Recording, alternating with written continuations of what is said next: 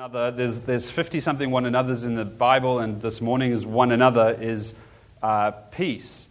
Um, to be peaceful towards one another, to have peace with one another. And uh, that word peace in the Bible is much different to our word peace, which Caleb's giving me peace signs. Uh, that's not what the Bible is suggesting, kind of a 70s peace uh, to us. The word there in the Old Testament was shalom, and it's much bigger much deeper, much broader, much more powerful, um, much more transformative than just kind of peace.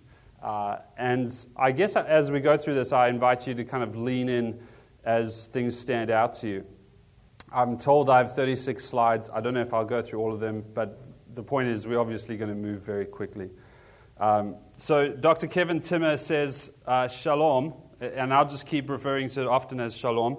Um, that's kind of the, the Old Testament biblical word for peace. Shalom is a condition in which everyone and everything is in right relationship all the time. When shalom is the order of the day, human and non human creation are enabled to flourish by becoming everything God created them to be. It won't be a surprise to you that Dr. Kevin Timmer is an uh, engineer. But let me just read that again because it's, it's a powerful uh, statement of what shalom is, what peace is. When, when uh, God calls us to have a posture of peace towards one another, shalom is a condition in which everyone and everything is in right relationship all the time. When shalom is the order of the day, human and non human creation are enabled to flourish. That's what we're about the flourishing of humanity and creation by becoming everything God created them to be. Uh, theologian Cornelius Plantinga says it uh, quite simply Shalom is the way things ought to be. Uh, everything that's not as it should be is because of the absence of peace. Wherever you find something as it should be, you will find peace. So, peace, if you, don't, if you can't really figure out what peace is, go find something being as it ought to be, and there you will also feel, experience, know what peace is like. If you want to know what peace is not like, what, what's it like to have peace disrupted, go find anything in your relationship, any part of creation, anything at work, anything in your home, anything in the church where, pe- where, where there's disruption. And you will find that peace is lacking. And God calls us to be uh, people of peace. And so that, sh- you, you, know, hopefully in the church right now, there's not uh, a whole bunch of non, non-peace. So our story today, uh, so, so shalom is a state in which humans flourish.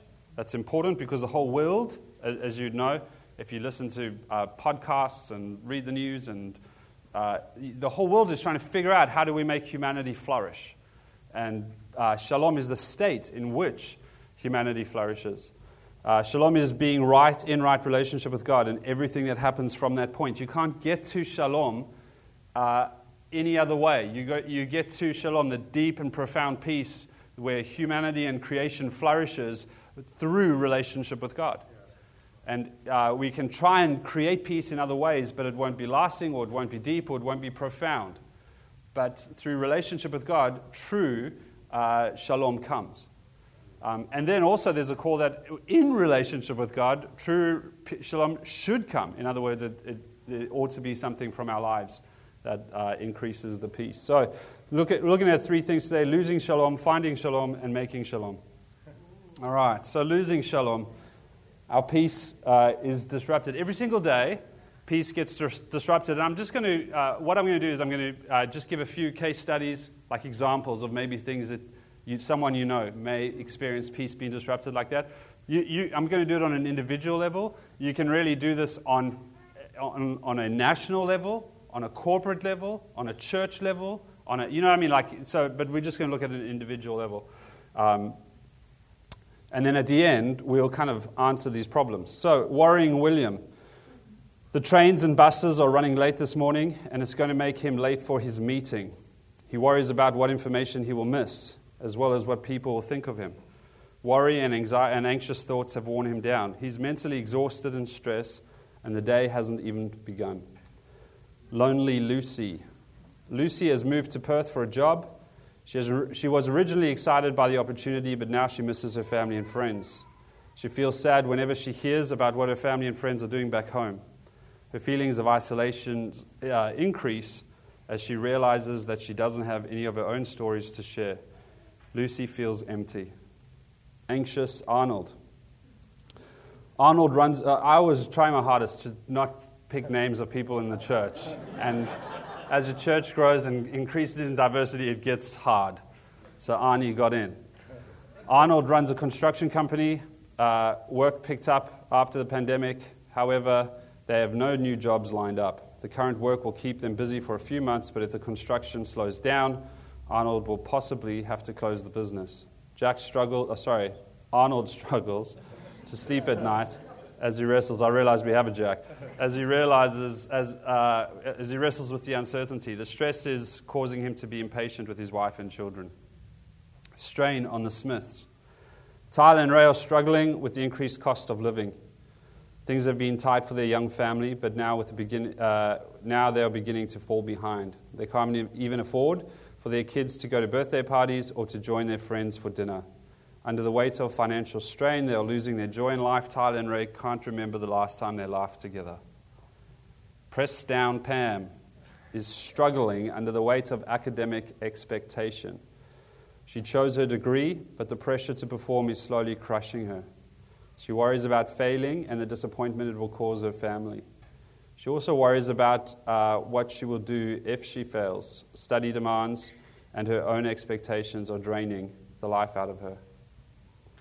And lastly, uh, Bo and Bip are high school students.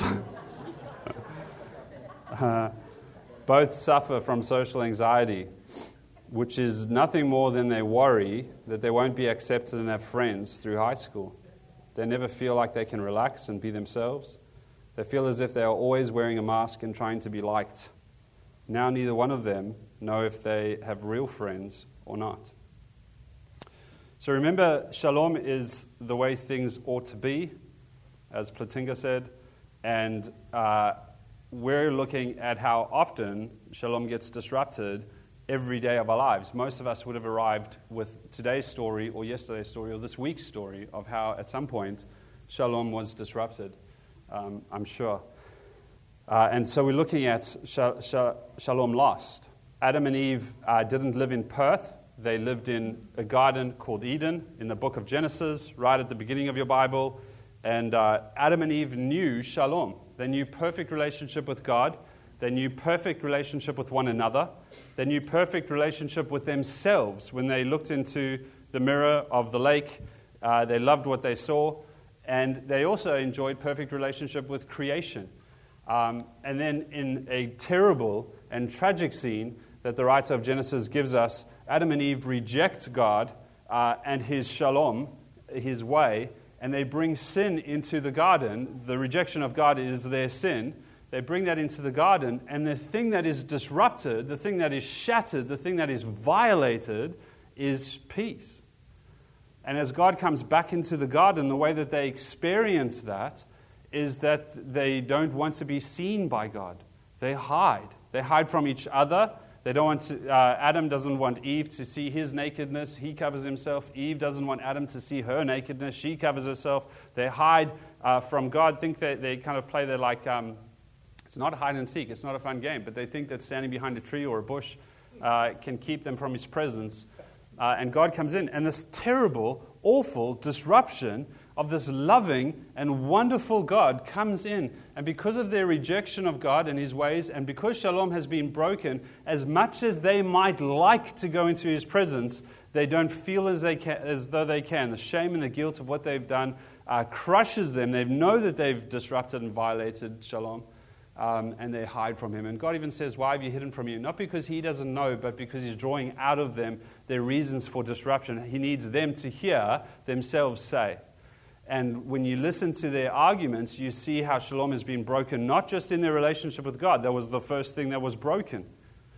Maybe also in uh, the relationship with creation. Eve says, or uh, the serpent, the, the created thing, as if creation was over uh, Adam and Eve, as if nature should be dominating uh, or telling you how to live your lives. And, we, and that's something we really need to hear in Perth because we have a beautiful city where uh, we are told uh, all the time about how nature should be dominating our rest or our weekends or our pleasure times, uh, instead of, well, what does God have for your life? Right? What is God's will and call on your life? Um, and then uh, Adam throws Eve under the bus. The woman you gave me, it's God's problem, it's Eve's problem. There's shalom broken, the disruption of relationship. That's not when relationship is broken, that's the evidence of relationship being broken. Themselves, we've already seen that. They're covered up, they're in shame, they're guilt, they're hiding. Everything is broken. Their relationship with God, their relationship with each other, their relationship with themselves, their relationship with creation, it's broken. And God uh, affirms that and says, yeah, you know, from now on, the work, your work's going to be hard through toil. Things are going to come up out of the ground, so your relationship with, the, with creation is broken. But God um, is a God of peace, not a God of war. And so he wants to get things back to how they ought to be. Here's the mercy of God is that if God had no plan to get things to how they ought to be, God would have just annihilated everything. That's, that's the great. Why didn't God just end everything right then? Why didn't God just go, this was a silly project, I'm ending it? Because he, ha- he had a plan. And he started speaking in Genesis 3 about the man of peace that he was going to send to bring things back to the way things ought to be. And we've sung about that this morning. So, so um, he says, this, Your son, uh, your descendant, will crush the head of the serpent. And this is this great picture of yes, sin has come. Yes, you have rejected me. Uh, but I'm going to send one who's going to crush that, who's going to turn things back to how they ought to be, who's going to end that and bring peace and shalom. Um, Isaiah prophesies about God's peacemaker. He says, uh, For to us a child is born, to us a son is given. And listen to this, and the government uh, shall be on his shoulder, and his name shall be called Wonderful Counselor, Mighty God, Everlasting Father, Prince of Peace. Of the increase of his government and of peace, there will be no end. That word there, peace, is the word shalom. Uh, there will be no end. What an interesting child. To us, a child is born. To King's Cross, many children have been born. But to none of them have we ever had the hope that we would be able to call any of them Wonderful Counselor, Mighty God, Everlasting Father, Prince of Peace. What an unusual and wonderful uh, baby this is going to be. What a divine gift to the world. The increase of his government and of peace, there will be no end. That tells us something. One thing says no one can stop this. The increase of his government. If kingdoms and kings can't stop him, can't stand against him, because wherever he goes, his government increases, his will is going to be done. And that's a very dangerous thing, a very scary thing, a very worrying thing. Well, what his government's going to increase. Imagine us saying to you today, Isaiah has prophesied that of the increase of Putin's government, there will be no end. That not, not all of us would jump up and down with excitement and enthusiasm about that. In other words, when we hear the increase of someone's government, there will be no end. We should pause and go, Well, tell us more about him because our lives are going to be very affected. And the first thing we find out is, and peace. There will be no end to it. Wherever he goes, he brings peace. How do you know he's, he's, the king is in town? Peace is with him. How do you know the king is in your home? There's peace. How do you know the king is reigning in our church? There is peace. How do you know the king is reigning in your heart right now? There is peace. And when that gets disrupted, we can go, hold on, hold on, God. But we're still talking about losing. So peace is very costly. God promises uh, it's going to come at a great price. And so he, he gives the Israelites this thing called a peace offering. Uh, and he explains it. You can go read about it. It's quite interesting, actually. He thinks about everyone in the camp, but he basically says, Here, you can give me a peace offering, uh, and if it's going to be a lamb, or if it's going to be a goat, or if it's going to be a this, like according to your means, you can come and make peace with me. But on, in every single occasion, something has to die. And God's forewarning this Prince of Peace, this wonderful God, this, uh, this deliverer, uh, he's, he's showing us that the peace offering is going to be greatly costly. Um, so let's turn to uh, finding shalom. Isaiah lays the path for God's peacemaker. He prophesies in the past tense, even though he's looking forward. He says, But he was pierced for our transgressions. This is hundreds of years before Jesus comes. He was pierced for our transgressions. He was crushed for our iniquities. Upon him was the chastisement that brought us peace, and by his wounds we are healed. I, I haven't spent too much time, I don't know if you have, thinking, can you imagine Isaiah? He's in the presence of God. God says to him, Isaiah, speak this to my people. And he starts, God starts saying this to him. you know, I, I just imagine Isaiah would, you know, what does this even mean? He was pierced for our transgressions. What, what kind of war do you win like this, God? What kind of king uh, leads like this? What kind of shepherd saves like this? This doesn't, you know what I mean? What is the context for this? Uh, Israel's not under Roman rule. What's going on, God?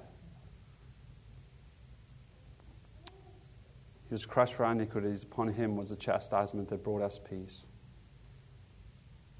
And with his wounds, we are healed. God's peacemaker is going to come, and he's going to be the one that suffers. He's going to be the peace offering, he's going to be the sacrificial lamb. And so we, we find out that God's peacemaker is born to die, to pay this price. Paul tells the Romans Jesus was delivered over to death for our trespasses and was raised to life for our justification. To the Corinthians, Paul writes, For what I received, I passed on to you as of first importance. This is like a theological, if you want to be a theologian, there's first order issues, second order issues, non issues. First order issues you cannot negotiate on. If you, if you turn against a first order issue, uh, you, are you're, um, you're moving towards heresy.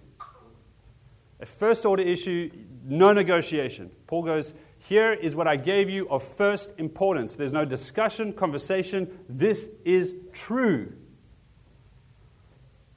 That Christ died for our sins according to the scriptures. It's Him.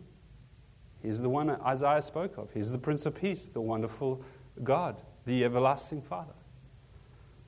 The writer of Hebrews wants to get in on it. He writes Christ was offered once to bear the sins of many and will appear a second time, not to bear sin, but to bring salvation for those who eagerly await him. Peter jumps in too. He writes, He himself bore our sins in his body on the tree so that we might die to sin and live to righteousness.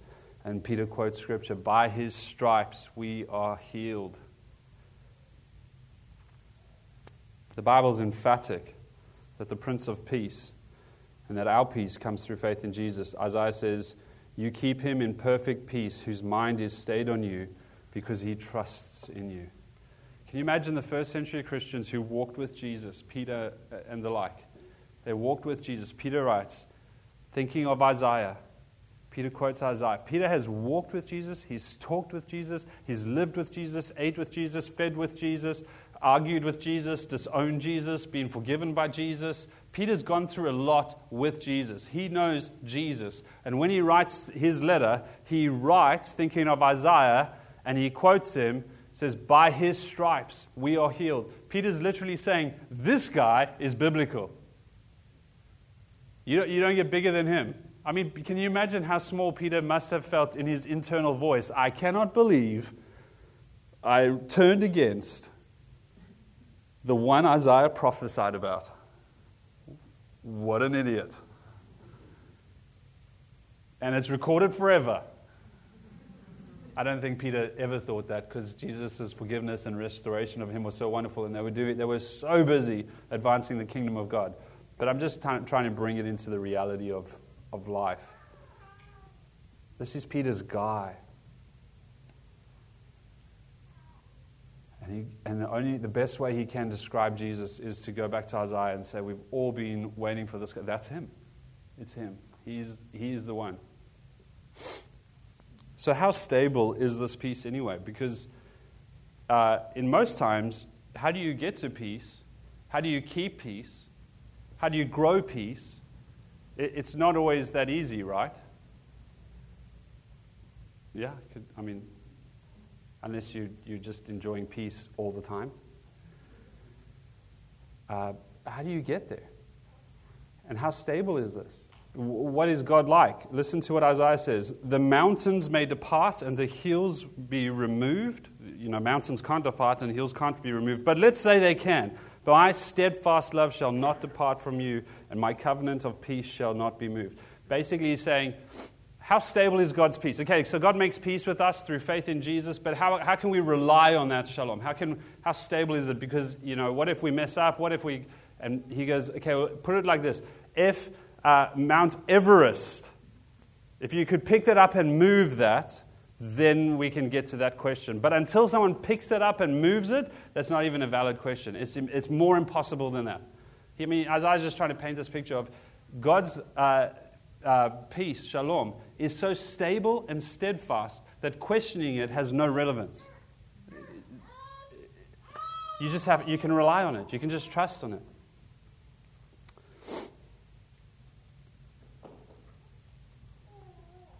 God's called you, God's chosen you, God's known you, God's loved you, God's held you through the life and death of Jesus Christ. So, how do you make shalom? If we find our peace in Jesus, how do we then go make peace?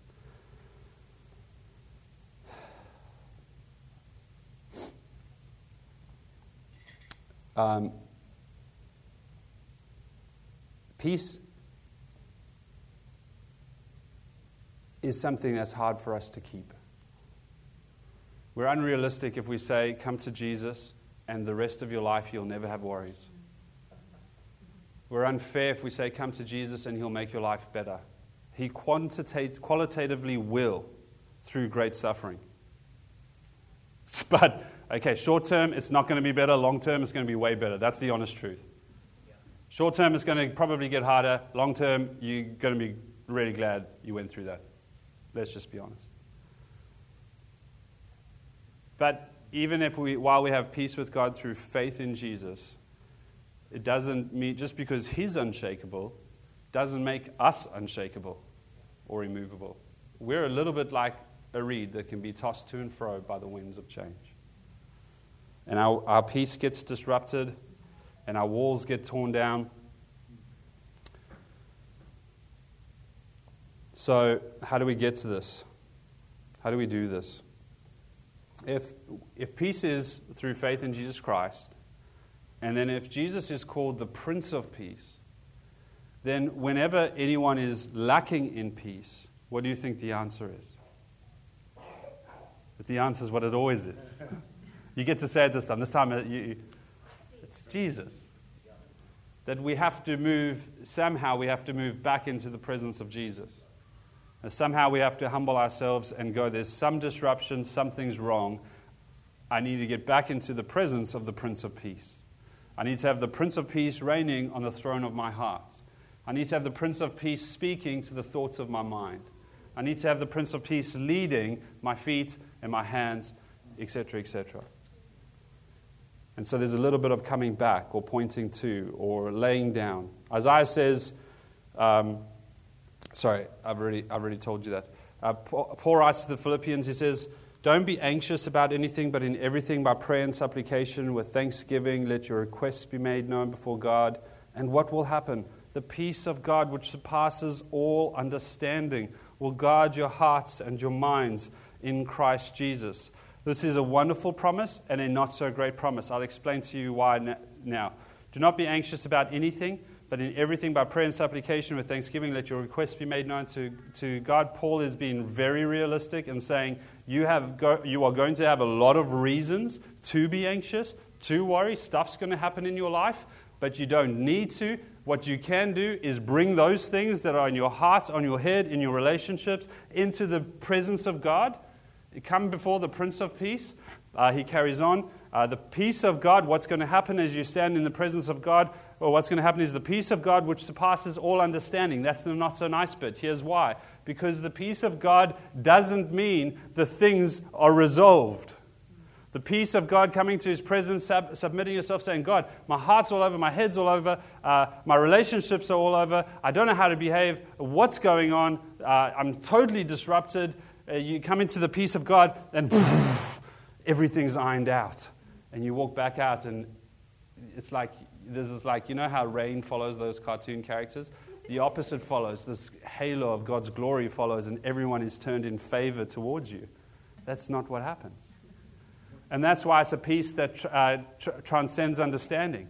Because it's not a peace outside of difficult situations, it's a peace inside of difficult situations. It's an unwavering peace in the presence of God that makes no sense because look what's going on.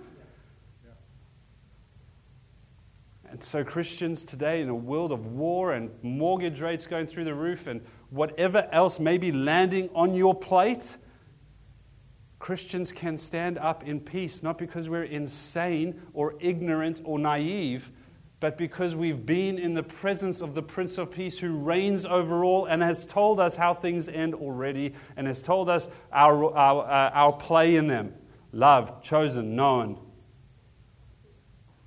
And a peace that transcends understanding, or a peace outside of circumstances will guard your hearts and minds. And that's the good part because it's a genuine peace. We don't have to fudge it, we're not making it up. Okay, so the Christian thing to do here is to pretend not to be worried. Right. So I, uh, I get paid. I get paid this much, but my mortgage has now gone beyond what I get paid. But the Christian thing to do is to not get worried. Okay. All right. How you going? Yeah, great. Hey, I mean, the mortgage. You, you bought a house recently. Are you struggling with it? No, no, we're good. God's got it. Well, nothing you're saying is untrue. God does got it. But that doesn't mean you're not going to go through a really tough time that you're really struggling or that you're not sleeping or that blah, blah, blah, blah, blah. It's a true peace. It's a genuine peace. It's a peace we find in His presence. What about peace that's disrupted in relationships? Paul says, He Himself is our peace, who has made us both one and has broken down in His flesh the dividing wall of hostility. Paul is realistic hey, you're going to have difficulty in relationships. Maybe it's nationalities. Maybe it's genders. Maybe it's different personalities. Maybe it's different age groups. Maybe it's, who knows? There's all sorts of dividing walls in societies. And as one creeps into your relationships, you can stand together and come to the Prince of Peace because He is our peace. Not our agreement, not solving who's right and who's wrong, Let's say uh, Josh and I get in an argument. Josh is too godly to get in an argument, but let's say I get in an argument with Josh. That can happen. I, I, I don't know how, he, I mean, I, I don't know how I'd actually get him into the ring, but let's say I managed to get him into the argument. There's the way that we get through that is to bring Christ into the ring as well and to look at him and say, He is our peace. What is going on here that is not allowing him to reign? What have we put above him? Well, you know, I've put, I, have put uh, your love for country music has offended me, and, um, and that's made me treat you like a uh, less valuable human being because people who listen to country music aren't as important as people who listen. I'm just trying to make up a scenario. Everyone who listens to country music and feels looked down on, this is your moment of healing and peace. Look and go, Jesus is the dividing wall of hostility. Jesus has died for country loving music people as well as whatever else. So, so, so, so, so sorry. Sorry for putting something up above the King of Kings and the Lord of Lords uh, it just re- reveals my heart that tries to get identified in something else rather than in Jesus. And tries to identify you in something else rather than Jesus. But when I look at you through Jesus, I see a brother that has been died for and loved and chosen and known. Please forgive me. And Josh goes, I've got a song I'd like you to listen to about forgiveness and a dead dog.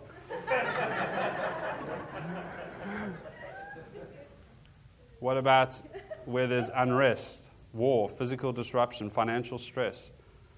Isaiah says, My people will abide in peaceful habitation and secure dwellings and in quiet restful, resting places. Doesn't that sound nice? My people will abide in peaceful habitation, in secure dwellings, no cameras needed, and in quiet resting places. That's not called death, that's not like your deathbed. That's like in quiet, restful places. When? Well, it's not all happening today. Isaiah is showing us the end from the beginning. So you go, I'm not enjoying a peaceful habitation or a secure dwelling right now or a quiet resting place. Maybe you're not entirely right now. Maybe you are having uh, physical disruptions. Maybe you are facing ailments. Maybe you are being displaced. There is a war going on.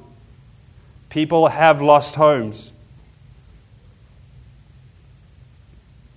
Maybe you are facing monetary struggles. But those who are in Jesus have a peaceful uh, habitation in the end. Those who follow Jesus end up in a neighborhood full of joy and rest. It, it, the, the, we're on a journey, and it may be difficult, and, and really it may be. But we know what it's going to look like a peaceful habitation, a secure dwelling place, joy and rest. And so when difficult times come and wars happen, we look to where we're going, and it makes it more magnificent. Because when things are wonderful and I'm standing at Cottesloe Beach, I look at it and I think, I don't know how heaven's going to be any better. Maybe Jesus can just come and live with us here. But when I'm going through difficulty, and our, uh, I'm going to give you an example, but I realize it's like a 1 out of 10 on the difficulty spectrum, so please don't judge me uh, our lease is ended because the owners want their house back, they're moving home, and I don't know where we're going to live in a month's time. I look there and I go, Oh God, I can't wait. Jesus, now would be a great time to come back. Lead us into your peaceful habitation, the secure dwelling, a neighborhood of joy and rest. I'm ready to go. Now that's like a 1 out of 10. Some of you are like a 7, 8, 9 out of 10 for wrestling and struggling. How wonderful and beautiful does where Jesus is taking us look. we make peace together. We bring each other back to Jesus again and again. Whenever we lack peace, in whatever way we lack peace, there is some way in which we need to be brought back to Jesus. He is the Prince of Peace. There's no other way. Well, let me say it in a more positive way. He is the Prince of Peace. He is always the way. There is no disruption that Jesus can't help you resolve. What about worrying William? Worry, remember, he worried about being late for a meeting and his reputation with his colleagues. Well, God's love and acceptance of William are not based on his punctuality. That's what we can. Hey, Will, God is not judging what time you arrive at the meeting. Knowing God's acceptance and love, William is free to accept the consequences of being late without shame, guilt, fear, anger, or embarrassment. Imagine that feeling of just remembering the Prince of Peace not saying be irresponsible and stupid, it's saying God is not judging what time you've arrived. God's future for you is not based on your punctuality. Some of us treat punctuality like it's godliness. And I'll raise my hand halfway there because I probably judge others in that way, but I'm not always punctual myself. That's why I can't go the whole way up. God's not judging that. If you have a coffee God, with God, you've got a board meeting with God, and you're not punctual, he's not sitting there going, well. If, I mean, five minutes earlier, you, wouldn't, you would have, the plans for you would have been way better. But now the plans I have for you are good, but not as good. What a freedom and joy to know my Father in heaven, who controls my whole life ultimately, and who everyone else is a puppet in his play, isn't judging my punctuality. All right, guys, I'm here. Sorry I'm late. How can I help? Lonely Lucy. Remember, her peace was disrupted by feeling isolated from family and friends and lonely and empty. Jesus promises to be a friend closer than a brother, to never leave Lucy alone. So Lucy can get comfort from her companionship with Jesus. She can literally go into his presence and enjoy real friendship with Jesus. Jesus can understand her isolation. He doesn't say to her, Lucy, don't you know what a great friend I am? Haven't you read Proverbs? What's your problem? He comes and he goes, Lucy, I get it. I get not being close to family. My father had to turn his back on me. I get not being close to friends. One of my best uh, denied me. I get that feeling of isolation. You know, mine, mine was a little bit more uh, physical, emotional, spiritual, mental, and biblically transformative for all people. But it's not dissimilar to what you're experiencing. Come on, Lucy. Come to me. Let's walk this out. And Jesus isn't a friend, Jesus is a friend a little bit like C.S. Lewis. C.S. Lewis talks about friendship. He says friendships shouldn't be I- exclusive. Caleb can correct me because it's his quote of C.S. Lewis. We're going a few layers now. But I think it goes like this uh, Friendship shouldn't be exclusive. Because as you let more and more friends in, you get to see sides of your friend that are more precious. So, in other words, Nas is my best friend. But if I keep her to myself, there will be sides of her I don't see. But if I share her with other friends and they draw other parts of her out, then I see other bits of my best friend I would have never seen before, and that's very precious. So friendship is inclusive. You add people and see what they draw out. And this is what Jesus does. He doesn't take us to himself and say, Now you've got the best friend, you need nothing. He goes, Now you've got me, I'll introduce you to the rest of the family. Here, join a church. Be part of community. Be known. Be loved. Walk with brothers and sisters. We'll do this together. We'll bring stuff out of each other.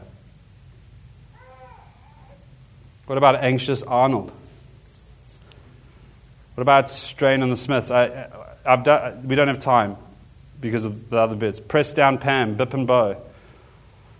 All of these, there's ways in which we can bring people into the presence of Jesus. And as we stand in the presence of Jesus, we're freed and released from the burdens and anxieties and fears and stresses and strains that are real in this real world, but something greater speaks into our lives a greater truth, a greater power, a greater acceptance, a greater um, power, uh, uh, love of God speaks in, and truth transforms us through the power of the Holy Spirit, and we're able to go into our environments or workplaces or relationships different.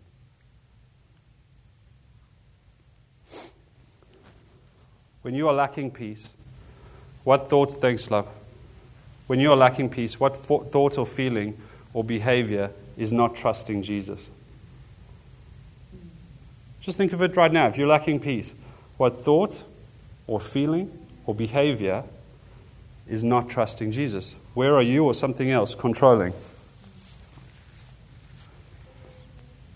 When peace is disrupted in a relationship, what aspect of that relationship is not submitted to Jesus?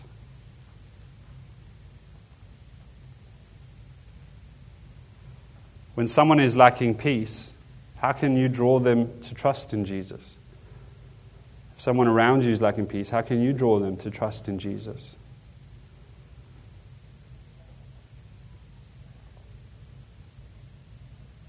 This is so real and so practical, and I'm, and I'm going to take us to communion in just a minute. But if Jesus had, uh, we, if Jesus had this uh, unending bank account, infinity of money, Every single person you found with a need, a financial need, you'd say, just come with me. We'll go get it. Don't worry about it. Don't, don't let that in, like, cause you too much burden. Let's just go take that out, and then you go get what you need. Right? We have this Prince of Peace, this wonderful counselor, this everlasting Father, this uh, almighty God. He says, Come to me. This infinite resource which means that every time we find people distressed, disrupted, not going okay, we can go, I know where to take you.